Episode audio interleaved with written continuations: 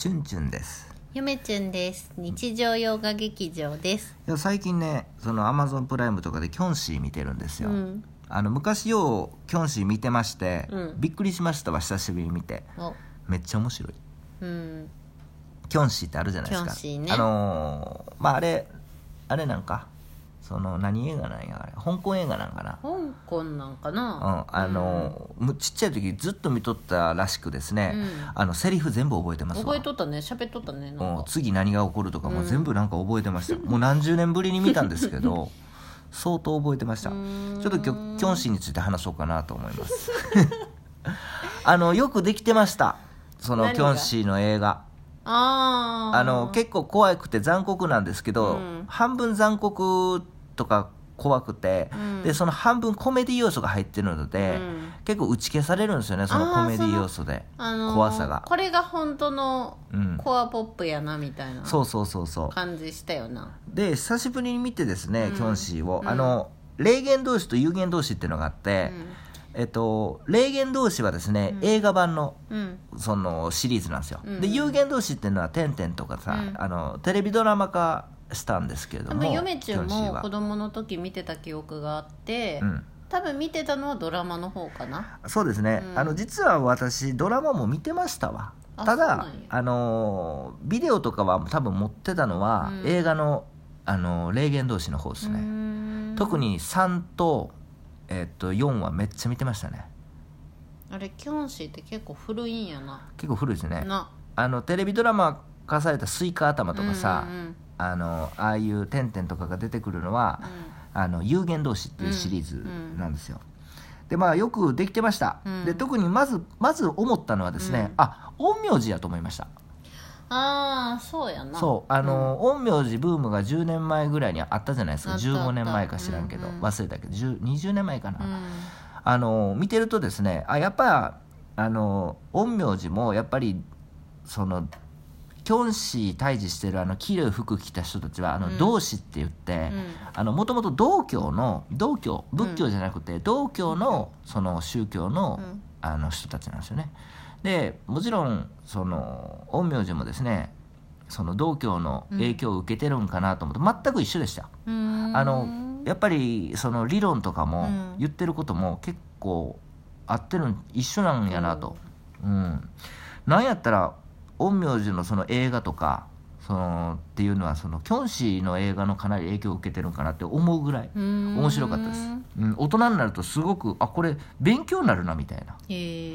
そう。でまあ古代のまあ中国にはですね、うん。まあまあ、当時ですね中国にはですね、道教っていう宗教がありまして、まあ、キョンシーっていうのは、まあ、もちろん今回はですねその閲覧注意じゃないですけれども、うん。結構まあ残酷的な話をしますので、そんなのは嫌な人は今すぐ切ってください。うん。今すぐ寝てください。うん。あの道教の考え方ではですねその人間っていうのは、うん。魂と、まあ、もちろん体がありまして、まあ、魂は根というんですけど魂と書いて、うんで肉体は白というんですけれども、そのまあにえまあその根っていうのはまあに精神的なものの正気ですね。うん。で白っていうのは肉体を支えるまあ正気みたいな考え方があってその生きてる間はですねその根と白まあ心とあ、まあ、精神と肉体っていう肉体を支えるものっていうのは表裏一体みたいですけれども、死んだらですね根。要はその精神を支える正気、まあ、うん魂ですよね、うん。魂と書いて根と読ませるんですけども、うんその魂はですね天に昇ると。うん。で白っていうのはあの地に帰ると信じられてるらしいですね、で白っていうのはその地に帰るんですけれども体から抜けて地に帰ればいいんやけれども、うん。その根はそのなんていうんですかあの天に行くんかな、うん。でもその白要は肉体のを支えるこの正気っていうのが、うん。体に残った状態みたいですよキョンシーっていうのは。うん。ちょっと中途半端な状態。わかりやすいな。はい、うん。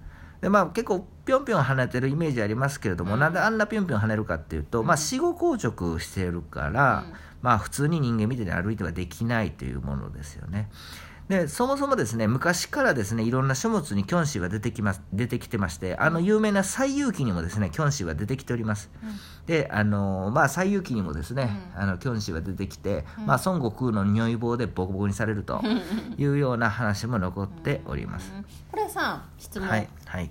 実際におったんおるおる同士あ様？伝承ですねうん。おそらく、ううん。んでキョンシーまあ監視まあ発音は知りませんけど監視っていう言葉がありまして、あのまあ、難しいちょっと漢字であのちょっと言いにづらいんですけれども。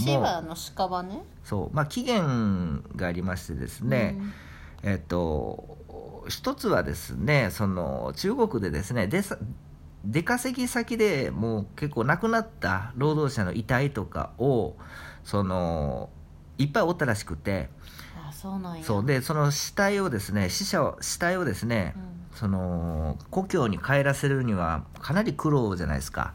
で同郷のまあ同郷の同志ですね、同志はです同志っていうその黄色い服着た人ですよキョンシで言ったら、うんうんその人たちはその死体を運ぶの大変やから術術を使って歩けるようにして自らこう移動させたっていう伝承があるらしいですよ、うん。この方法を監視というらしいですね、うん。これが起源じゃないかなとは言われてるみたいです。はい。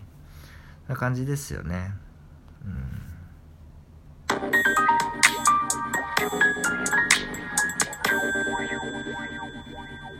きょんぴょぴょんぴょんぴょんですはい。暇人よしとです。はい。よろしくお願いします。あよしとさん。いつもありがとうございます。よしとさんなんか1年がどうたら言ってたよよしとさんツイッター初めて1周年おめでとうございます。これからもよろしくお願いします。今さっき知りました私。はい。はい、遅れてすいません。まああのそんな感じで。でねなんかほんまかうか嘘か分からへんけど中国の建物の門の下って1 5ンチ段差あるらしくて これあのキョンシを防防ぐ侵入を防ぐためやと思う。まあ守護なんか。硬直しとったら15センチ。でも楽々こ飛び越えてくるけどなあのまあまあまあそうですよ15センねチどころか。うん。まあ、結構そのキョンシーっていうのはですねいろんな書物も漢字読めないぐらい難しい書物がありましてある書物にはですねキョンシーってキョンシーの体のことについて書いてますね特徴。お。白い毛が全身に生えてるらしいですね。で目は真っ赤、うん。指は曲がってて歯は鋭く、えー下からあ、えー唇から飛び出してるらしい歯。歯はですね。で音を立ててゆっくり呼吸して鼻からは血血があー垂れてるらしいですねゾンビ。そうまたある書物にはですね、えーっと23尺ってどれぐらいなんかな身身長は。そうで体すっぽんぽんで、えー両目は、えーしこれなんていうのこれ額の上にあるって書いてるね。うん。うん。え？額の上？そうよう分からへんね。両目は額額の第三の目があるってことかな、うん。で風のように、えー疾走しまあ風のように走って、えーっていう感じですよね。そうそう。なんかそんなこと書いとったりしますわ。うん。なんかすごいですね。まあそれ以外それ以外にもいろいろ書いてるんですけれども、うんなんかすごいですね。キョンシーには段階があるとかも書いてるしね、うん。そうまあ、キョンシーってさ結構そのキョンシーになる理由っていうのがあって映画映画に。そのまあお墓とかその向きとか位置まあ要は風水的に悪い環境で埋葬された場合キョンシーになりへー。なるっていう感じですよね、うん。じゃあ何？う浮かばれやんだみたいなそういうこと？そうかな。風水的に悪いんですよね。うん。あのあれは霊言同士映画の霊言え映画の霊言同士の1でうん。風水的に悪い、うん。えーからっていうことでキョンシーになってましたそっかね。風水って中国やったなそういえば。そう。うんうん。で怨念があった場合が結構キョンシーになりやすいとか、うん。そうそうそう。そうですね。怨念。あとはもう同志とかが意図的に作ったりもできるらしくって、へーあとはキョンシーによって殺されたらキョンシーになるというのがまあ伝えられてるみたいで、うん。まあ、実際なのか実際に伝えられてるのか映画だけの話か分かりませんけれどもね、ううん。なんかあの格闘シーンみたいなのも面白くて、うん。見てられるよね結構。そうですね。まあ面白い。格闘シーンも結構コミカルで。コミカルな感じでうん。笑えてくるんですよ、怖いけど笑えるっていう不思議な感じで。感じですよね。でただ一個うん。思うのが、うん。あのこれドラマ版もっていうか、まあ、映画版も全部共通しとるんやけどさうん。終わり方がさうん尻切れとんぼだよな。でなんかえこうチュンチャが見とるのを横で嫁ちは家事しながら見てるんですけど、うん。急にエンディング流れ出して「えうん。終わり?」みたいな。そうそうそうそう、そうなんですよ。全然終わってないところで終わるっていう。であの、まあ、次の回はですねじゃあキョンシーが現れたらいろんな道具出てくるんですけどあのこれちょっと話しましょうか次の回で。皆さんも多分キョンシーなんでそんな顔するんですか？あのキョンシーが多分明日いやもう今こう玄関の前におるかもしれんので。やめてもそういう怖いこと言うあののキョンシーを退治するにはどうすればいいのかみたいな感じ。キョンシー退治の方法を次回お話しさせていただきます、はい。ほんまか嘘か分かりません。では皆さんさよなら。皆さん気をつけてくださいね